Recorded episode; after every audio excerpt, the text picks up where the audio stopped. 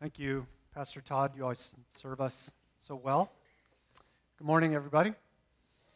As the kids are uh, being dismissed, we would um, invite you to turn with us to the book of 1 Samuel. We'll be working our way through chapter 3 today. If you don't have, uh, excuse me, if you don't have a Bible, um, the seat in front of you, there should be a Bible underneath, and we're on page 130 in those Bibles. If you're new to the scriptures, the chapter number is the, the larger number on the page, and the smaller numbers are the verses. And we'll be looking through 1 Samuel chapter 3. There is uh, a team here this week from Oklahoma who is uh, from Henderson Hills Baptist Church serving among our students. Want to welcome them today. Would you all wave? Yes. Uh, Jimmy, is this the third, fourth trip? Fourth. So this is the fourth time at spring break the group has come out to work with uh, the collegiate ministry and international ministry. So thank you all for coming. We're really encouraged to have you here. But by way of introduction, before we read the text, you know, it's true that sometimes in some places God goes dark. Now, don't misunderstand me. I don't mean that there are occasions when God becomes um, impure or unholy. In that sense, God is light, and there is no darkness in him at all, ever. What I mean when I say sometimes in some places God goes dark is that there are occasions in which God ceases to speak. At times, God is silent. What a horrifying reality. Take, for example, when Israel, the northern kingdom, in 722 BC was uh, besieged and taken into captivity. They were exiled. The exile included, as Amos foretold, not just removal from the land of Israel, but removal from the voice of God. Amos chapter 8 says this says in verses 11 and 12 to be on the screens Behold, the days are coming, declares the Lord, when I will send a famine on the land. Not a famine of bread, nor of thirst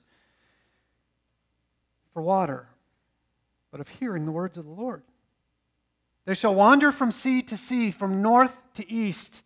They shall run to and fro to seek the word of the Lord, but shall not find it. Brothers and sisters, far worse than a physical famine that limits the amount of food we intake is a spiritual famine in which God limits the intake of His Word. Now, the silence of God might not strike you as particularly dreadful, but I hope after hearing this passage read and explained, that you'll come to see that what you and I both need most is the Word of God every day. Hundreds of years before Amos prophesied in that passage in Amos 8, there was another period of silence from God. There was a period of relative silence during what was called the days of the judges. These are the front portion of the book of Samuel represents this time. The opening verse in our chapter this morning describes it in chilling detail. Look there at verse 1 with me of 1 Samuel chapter 3. Now, the boy Samuel was ministering in the presence to the Lord in the presence of Eli. And the word of the Lord was rare in those days. There was no frequent vision. Sin and hard hardness had it caused this infrequency of visions. We know from this time period that many, many Israelites had turned their backs on God by choosing to live as though they were their own little kings and queens over their own little kingdoms. As it says at the end of the book of Judges, everyone did what was right in his own eyes. Those are terrifying words. But even perhaps more than just the general sin of the people, were the particular sins of the priests. The priests were there to, to mediate between God and people, to pray, to hold up the sacrifices, to lift high the name of God, to represent Him and His Word. But these priests were corrupt. We've seen already in 1 Samuel 1 and 2 that Eli's physically old and spiritually weak. And his sons, Hophni and Phinehas, were far worse. They didn't even know the Lord. They made a mockery of the temple and the sacrifices. They not only didn't mediate for the people, they got in the way of the worship of God. So, an, an infrequency of God's word was one of the consequences of their persistent unrepentance. Silence was God sent judgment. Friend, do you ever fear the same?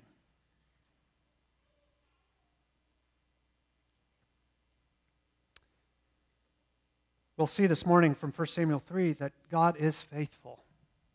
He had promised to make a holy people for himself, a people who would know and love and enjoy and share his word. And so the silence of God was temporary. The silence of God didn't get the final word. God will be known by his word and will make his word known in his time. 1 Samuel 3 records such a time. Jonathan is going to come now and read for us the whole chapter, starting in 1 Samuel chapter 3, all the way through to chapter 4, verse 1. This is Samuel Kobe Luck. Cool. Ooh, it's on. Now the boy Samuel was ministering to the Lord in the presence of Eli, and the word of the Lord was rare in those days. There was no frequent vision. At that time, Eli, whose eyesight had begun to grow dim so that he could not see, was lying down in his own place. The lamp of God had not yet gone out, and Samuel was lying down in the temple of the Lord, where the ark of God was. Then the Lord called Samuel, and he said, Here I am, and ran to Eli and said, Here I am, for you called me. But he said, I did not call Lie down again. So he went and lay down. And the Lord called again, Samuel! And Samuel arose and went to Eli and said, Here I am, for you called me. But he said, I did not call, my son. Lie down again. Now Samuel did not yet know the Lord, and the word of the Lord had not yet been revealed to him. And the Lord called Samuel again the third time. And he arose and went to Eli and said, Here I am, for you called me. Then Eli perceived that the Lord was calling the boy, uh, therefore, Eli said to Samuel, Go lie down, and if he calls you, you shall say, Speak, Lord, for your servant hears. So Samuel went and lay down in his place. And the Lord came and stood, calling as at other times, Samuel, Samuel. And Samuel said, Speak, for your servant hears. Then the Lord said to Samuel, Behold, I am about to do a thing in Israel at which the two ears of everyone who hears it will tingle. On that day I will fulfill against Eli all that I have spoken concerning his house from beginning to end, and I declare to him that I am about to punish his house forever for the iniquity that he knew, because his sons were blaspheming God, and he did not restrain them. Therefore, I swear to the house of Eli that the iniquity of Eli's house shall not be atoned for by sacrifice or offering forever. Samuel lay until morning. Then he opened the doors of the house of the Lord. And Samuel was afraid to tell the vision to Eli. But Eli called Samuel and said, Samuel, my son. And he said, Here I am. And Eli said, What was it that he told you? Do not hide it from me. May God do so to you, and more also, if you hide anything from me, from me of all that he told you. So Samuel told him everything, and hid nothing from him. And he said, It is the Lord. Let him do what seems good to him. And Samuel grew, and the Lord was with him, and let none of his words fall to the ground. And all Israel, from Dan to Beersheba, knew that Samuel was established as a prophet of the Lord. And the Lord appeared again at Shiloh, for the Lord revealed himself to Samuel at Shiloh by the word of the Lord. Thank you, brother. Uh, after probably the story of David and Goliath, this is the most well known chapter in the book of Samuel. I hope this morning it's an encouragement uh, to you as you consider our walk with Christ together. If you look back in that introductory paragraph or two, you'll see that the first scene of this brilliant chapter begins with Eli. Eli is old, it's night, And Eli's not doing his work in the temple. Instead, he's in his own place. He's at home, asleep. Verse 2 says that his eyesight had begun to grow dim. Certainly, that means that in his agedness, he was beginning or had already reached a point of being unable to see. But it certainly seems that there's more here than just a reference to his eyes. Eli couldn't see physically, but he also couldn't see very well spiritually. There was no frequent vision from God. If you were with us last week, you learned from chapter 2 that Eli's time, his family's time as spiritual leaders, as priests, were coming to an end.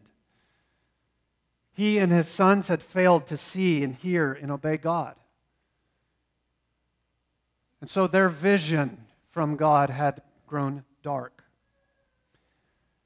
Brothers and sisters, if spiritual leaders fail to be spiritual men, the church will suffer monumentally.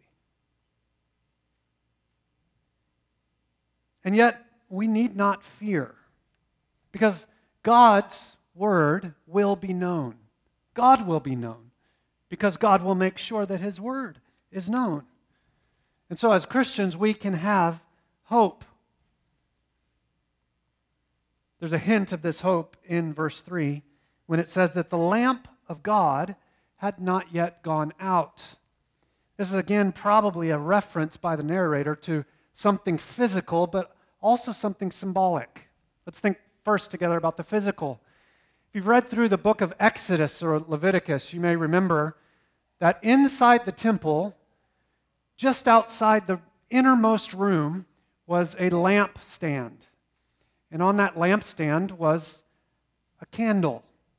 And this candle, God had said, was to be burning from dusk till dawn every single night.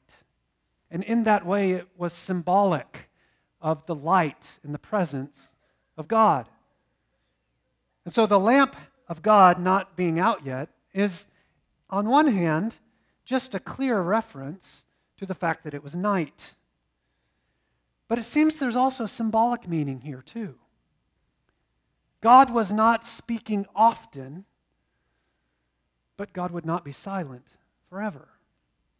God's word was rare, and the good light it cast upon the people was fading. But God will never leave his people fully and finally without his word.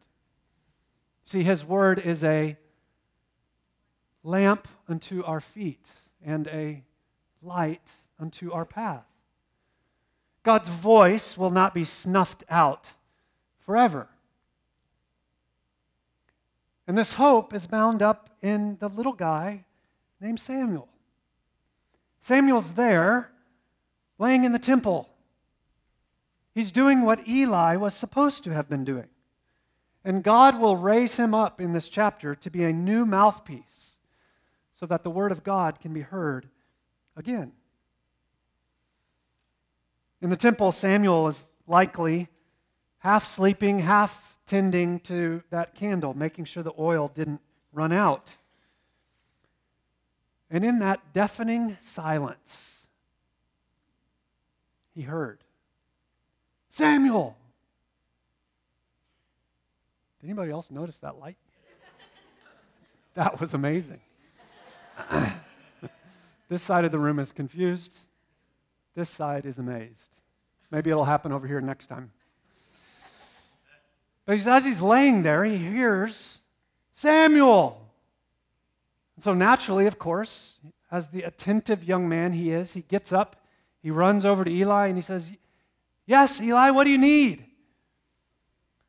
And Eli, groggily, perhaps grumpily, said, I didn't call you. Verses 4 to 8, this happens repeatedly. But what at first seems rather amusing is incredibly instructive. Three times Samuel heard something, assumed it was Eli, ran to see what he needed, only to find out it wasn't Eli.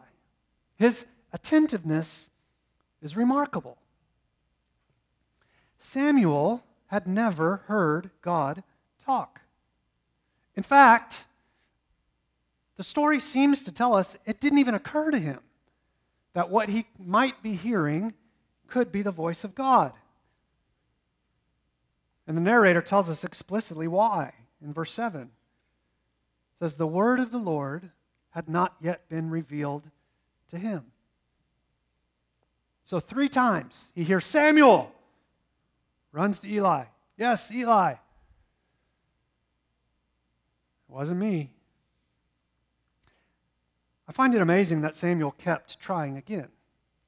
We're a church with a lot of young people. Young people, can you imagine yourself getting up that many times?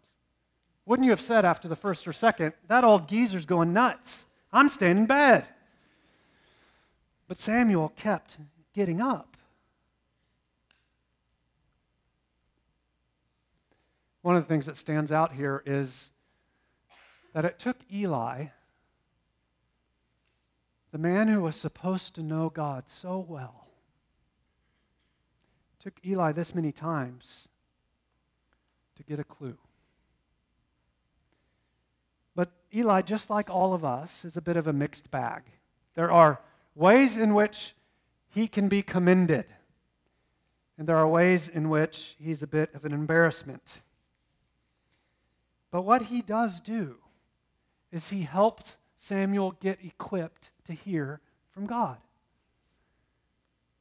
He says, Samuel, if it happens again, say, Speak, Lord, for your servant hears.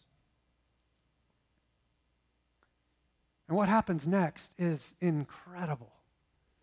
One of the very high points in the biblical story. It says in verse 10 And the Lord came and stood, calling as at other times. Brothers and sisters, I hope you're getting together, whether it's um, at home or in a restaurant, but you're meeting up with another brother or sister in Christ and reading through the text we're going to cover ahead of time. You'll get a lot more out of Sunday morning if you'll do that. One of the things, if you've read through this, you probably noticed, is that the narrator inserts a detail here that wasn't true in the other times the Lord called Samuel. Did you catch it? In fact, there's two details. The first three times Samuel's called, all that we know of is the calling of Samuel. We just hear Samuel. But here, it says the Lord Himself showed up. It says that the Lord not only called, but the Lord came. This is extremely atypical in the whole biblical story. And not only that, it says that he called Samuel. Samuel. That's not a misprint, it's a point of emphasis. See, just like when the angel intervened on the mountain, as Abraham had that knife raised high to sacrifice his son, and the angel said, Abraham, Abraham. And Abraham said, Here I am. And just like Jacob, when Jacob was considering whether or not he should take the family to Egypt in order to be spared the, from the famine, and God came and God said, Jacob, Jacob. And Jacob said, Here I am. And perhaps most significantly, just like when the Lord appeared in the burning bush to Moses, to call him to lead the people out of slavery. And the Lord said, Moses, Moses. And Moses said, Here I am. Friend, we're being told here that this is one of those monumental, enormously significant moments in the whole history of humanity. By the word Samuel. Samuel. Here in this fourth attempt, Samuel says, Speak, Lord, for your servant hears. Oh, brothers and sisters, I pray that every time you open your Bible, you will say, Speak, Lord, for your servant hears. Samuel. Didn't work that time. But don't misunderstand, the story isn't, in the end, about Samuel, it's about God. Do you see the long suffering, the patience, the kindness of God? I mean, you think you're busy. God had other stuff he could have been doing. But he kept staying and kept saying, Samuel, and waiting. Samuel, and waiting. This story shows the immense patience of God. How kind of God to keep calling Samuel. How kind of God to keep calling us when we're not listening. Now, verses 11 through 14 give the content of the message that God gave to Samuel. It's the first in many, many, many messages that God will give Samuel. But notice the focus is not on what God looked like. It's not on how God showed himself in a physical way. There's literally no explanation about that at all. The focus is not on what God appeared to be, but rather on what God said. God makes himself known through his word. His word is his very power. Think back to the beginning. In the beginning, God created the heavens and the earth. How? With words. God's word carries with it the very presence and power of God. God's disclosure of himself here in 1 Samuel 3 is through his word. Now, the content of this message, if you were here last week with us, or you've read 1 Samuel 1 and 2, is of no surprise to you because we already heard it. This unnamed man of God showed up in chapter 2, and he told Eli personally what was going to happen to him. But it seems that Samuel knew nothing about that. As far as Samuel knew, Eli and his sons are the powerful priests whose family would remain in power as the mediators between God and people forever. It would pass from generation to generation to generation as they would offer sacrifices and lift prayers and speak on God's behalf. And so, in Samuel's mind, Samuel's just the janitor hanging around at the temple. He's just the water boy. He's just the stagehand on the great redemptive story of God's work. He's a nobody. Eli, Hophni, Phinehas, these are the people that matter. These are the people who would hear from God. Not the nobody, not Samuel. That's crazy.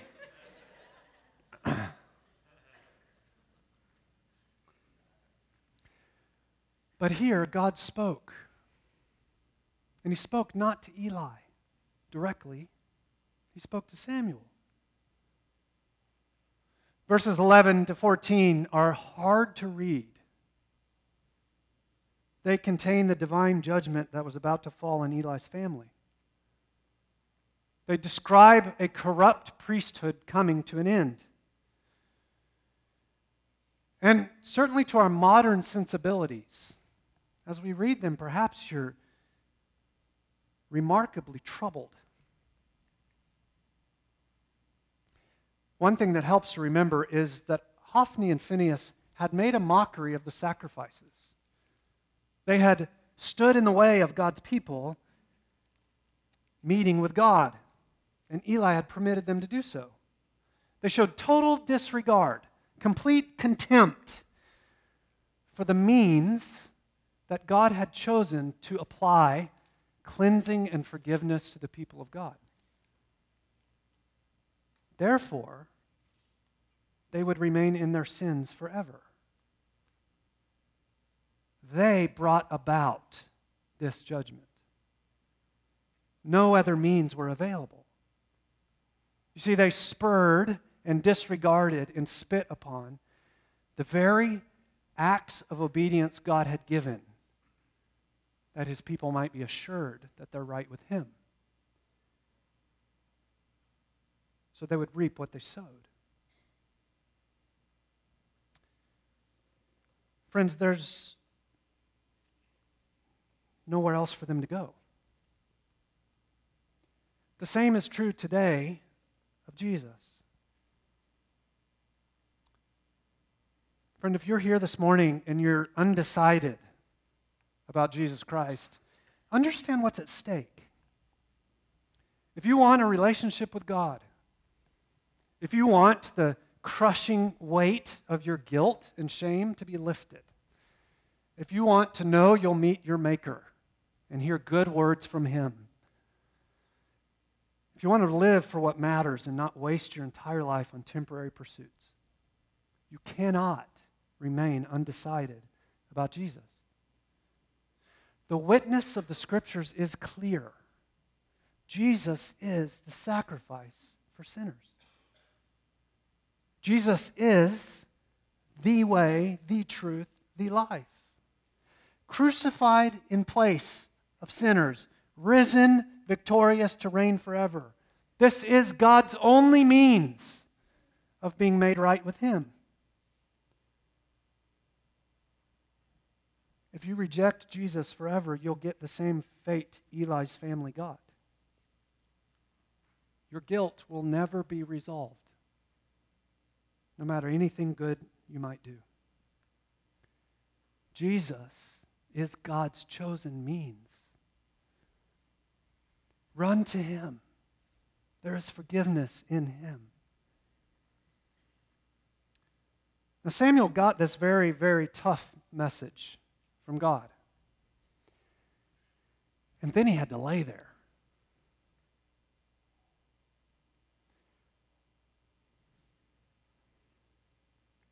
His mind must have been racing.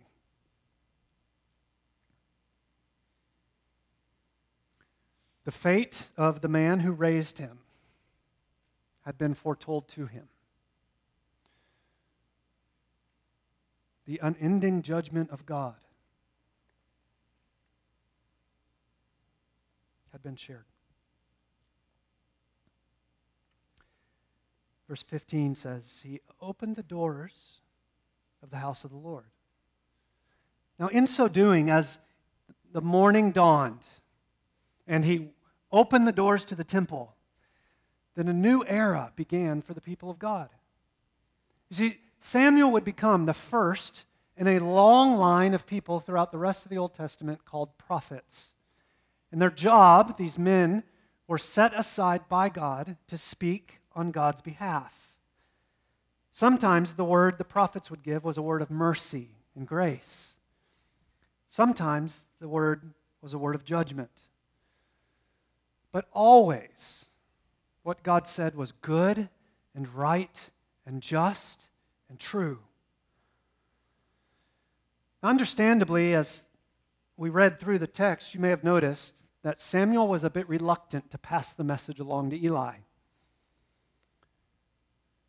But he did. You can almost still picture Eli hunched over, probably finger wagging, a little grumpily, he says, You better tell me everything. Eli took Samuel's words as the words of God. And heroically, he received this judgment well. Now, look with me closely at verse 19, would you? And Samuel grew, and the Lord was with him, and let none of his words fall to the ground. That means this was the start of something new. Samuel began often saying, Thus says the Lord, and then repeating what God told him. And none of those words falling to the ground meant that what he said came true, that he was trustworthy. And all Israel from Dan to Beersheba. Sounds like some weird fragrance, doesn't it? Dan is the northernmost city in Israel. Beersheba is the southernmost city. This is a way of saying all of God's people from beginning to end, from top to bottom, heard from God. The word of God was no longer rare, it was renowned. All Israel from Dan to Beersheba knew that Samuel was established as a prophet of the Lord. And the Lord appeared again at Shiloh. For the Lord revealed himself at Shiloh. How? By the word of the Lord. Now, if you look at the first phrase of the next chapter, and the word of the Lord came to all Israel. Friends, what started in 1 Samuel 1 and 2, the shocking, tremendous reversals that were foretold, are now beginning to uh, happen. The immediate, immediate reversals are that the corrupt Hophni and Phinehas are brought low, and the feeble but faithful Samuel is lifted up. The impeding of God's word is brought to an end, and the frequent hearing of God is now lifted up. It's incredible. And God continued to speak to Samuel. And Samuel re- faithfully repeated all that God said. We might say that Samuel became a megaphone for the voice of God. This is a beautiful chapter, isn't it?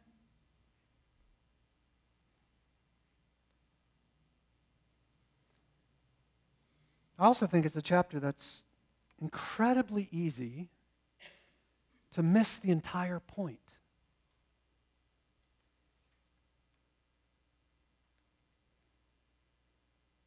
Here's what I mean we are a people who prize experiences over words.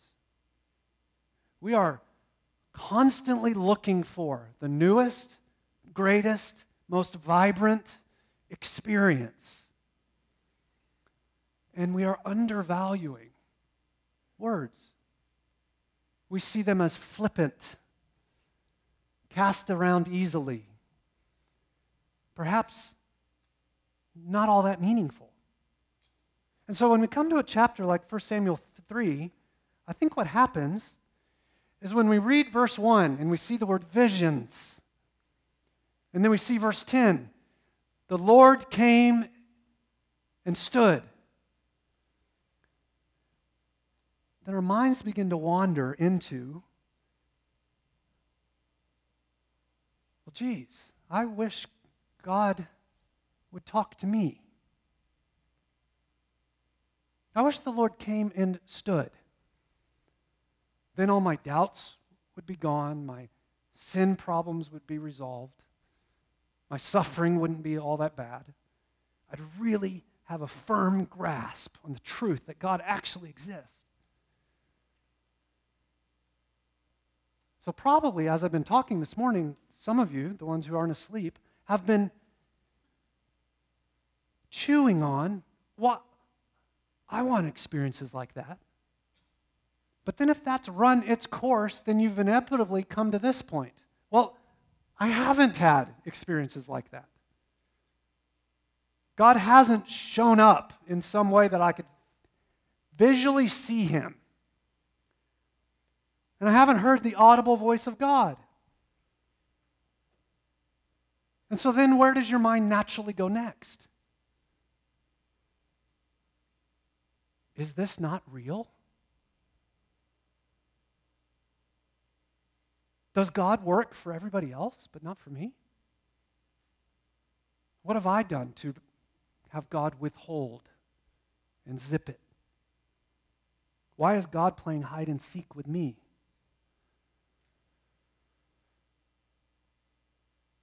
Friend, maybe you're bothered because you're not having experiences with God like Samuel. But, but then what happens is it comes full circle. And we actually talk to one another as though that's been happening. God led me. I feel called. We talk like we're hearing the audible voice of God. And it just further grinds down into doubt, in which this gap of what we think people around us are actually experiencing gets bigger and bigger and bigger and bigger.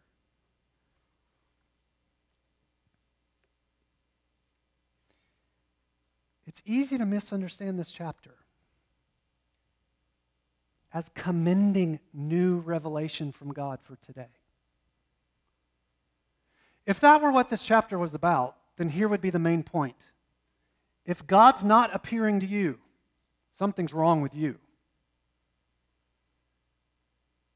If God's not giving you fresh, new revelations and appearings, then you must be a particularly bad person. But, friends, the, the assumption made in this chapter is not that we need new appearances from God. The point is that God stopped being silent. God gave his word. God provided a prophet to speak on his behalf. And the calling of Samuel is one of those extraordinary occurrences in the entire biblical story. But notice how the chapter ends. The word of God came to all Israel. All the people heard from God. That was ordinary. Samuel's experience is remarkably different than the experience everybody else was having because the Lord came and stood and talked to him directly. And yet, for the rest, for everybody else, God spoke to them through Samuel. Israel's subsequent hearing of God's word was normal. Samuel's hearing from God was abnormal.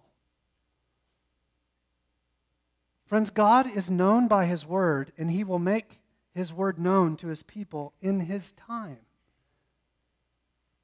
And if you look at verse 21, it makes this point incredibly clear. God revealed Himself to His people. How? By His Word. No mention in any way of new appearances of God. Simply the voice of God through the prophet. All Israel didn't need a physical appearance from God, they needed a prophet to speak God's word. 1 Samuel 3 ends with the grace filled breaking through of the Word of God. The, the free flowing, frequent, life giving Word of God. Silence is over. Grace is being heard. That's normal for the people of God. Now, what do we do, though, with a message like this? Well, brothers and sisters, let me say it very directly. You and I do not need a new appearance or a fresh word. God has already given his final word. John's gospel begins this way In the beginning was the Word, and the Word was with God, and the Word was God. And later, as you read earlier, and the Word became flesh and dwelt among us, and we have seen his glory Glory as of the only begotten from the Father, full of grace and truth. Jesus is the full and final revelation of God. Nothing else is needed.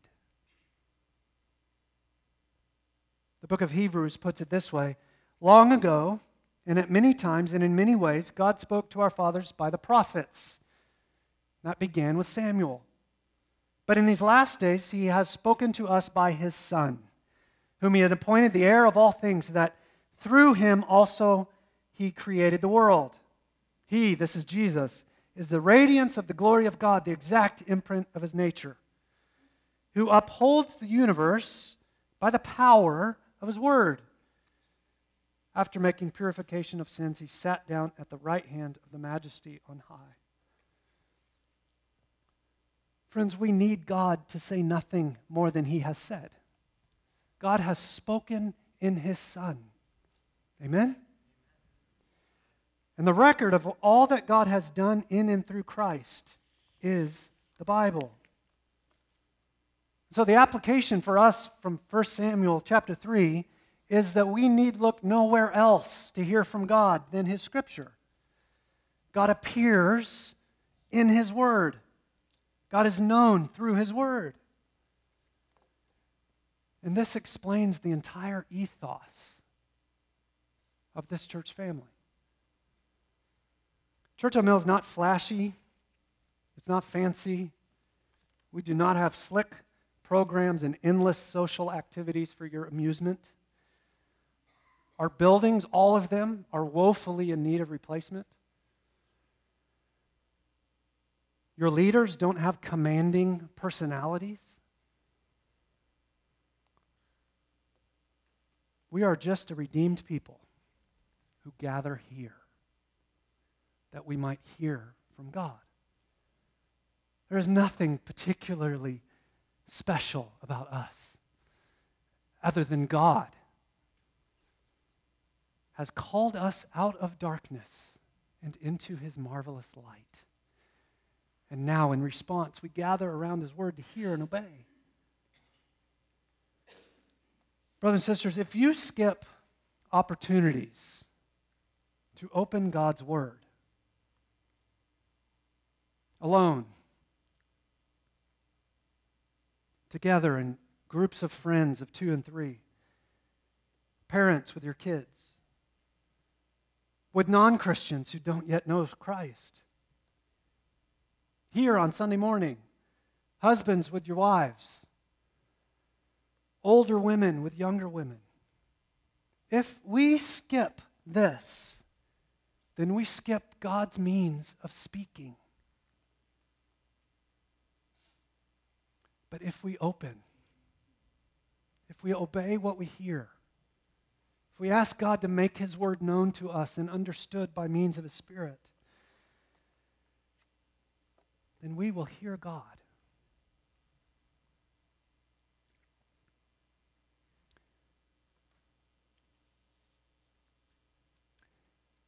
May God never go silent among us.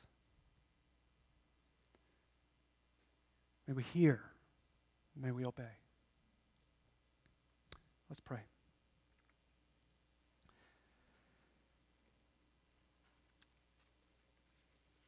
Father, we thank you that in your grace and mercy you have not remained silent. That in Christ came the full and final revelation of God.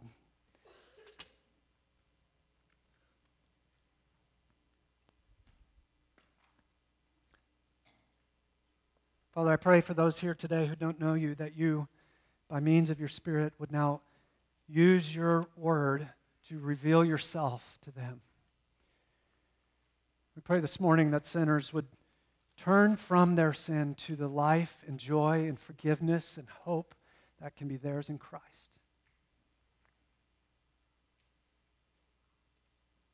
And we ask you, God, as brothers and sisters, for the rest of us, as a church family, that you'd forgive us for the times that we have failed to listen and obey, to take seriously what you have said, to abide in you by hearing and obeying. We thank you that if we confess our sins, you are faithful and just to forgive us and to cleanse us from all unrighteousness. And so we believe that word. We thank you that our relationship with you is secure despite our ongoing battles with indwelling, remaining sin.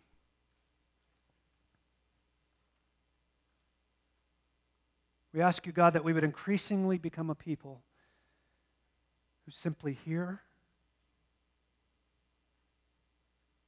and in your strength obey. We pray this in Jesus' name. Amen.